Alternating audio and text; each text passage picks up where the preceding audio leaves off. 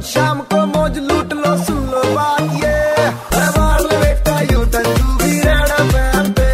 तू एक बार फिर हो जाए। दिल्ली से पटना जाने वाली फ़्लाइट को मौसम खराब होने की वजह से वाराणसी में उतार दिया गया। और जब मौसम ठीक हुआ तो पायलट ने पटना पहुँचाने से इनकार कर दिया और बोला हमारी ड्यूटी खत्म हो चुकी है हम नहीं पहुँचा सकते। नमस्ते। भैया। इसी पर हमने लखनऊ वालों से जाना कि ऐसा कभी आपके साथ हुआ है क्या? या आपने ऐसा कुछ किया हो कि ड्यूटी खत्म होने का बहाना लेकर आप भी किसी काम से बच निकले हो? तो सुनो क्या बताया लोगों ने?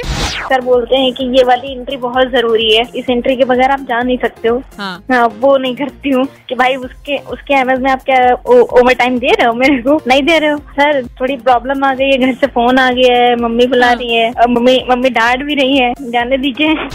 मैं तो नहीं बचता हूँ, मैं तो एक प्राइवेट कंपनी का एम्प्लॉय हूँ तो बच नहीं सकता। मैंने एक बार किसी सरकारी बिजली विभाग में मैं गया था, मेरे घर में रात में अचानक लाइट में कुछ फॉल्ट आ गया था क्या आपको कंप्लेन लिखानी पड़ी। हमने बिल्कुल, आप कंप्लेन लिखिए। मैं लूँगा नहीं, अब तो काम नहीं हो सकता। अब तो रात के पौने दस हो गए हैं। अब तो मैं कंप्लेन अटेंड नहीं करूँगा। कल सुबह ही आइएगा काम कराने के लिए।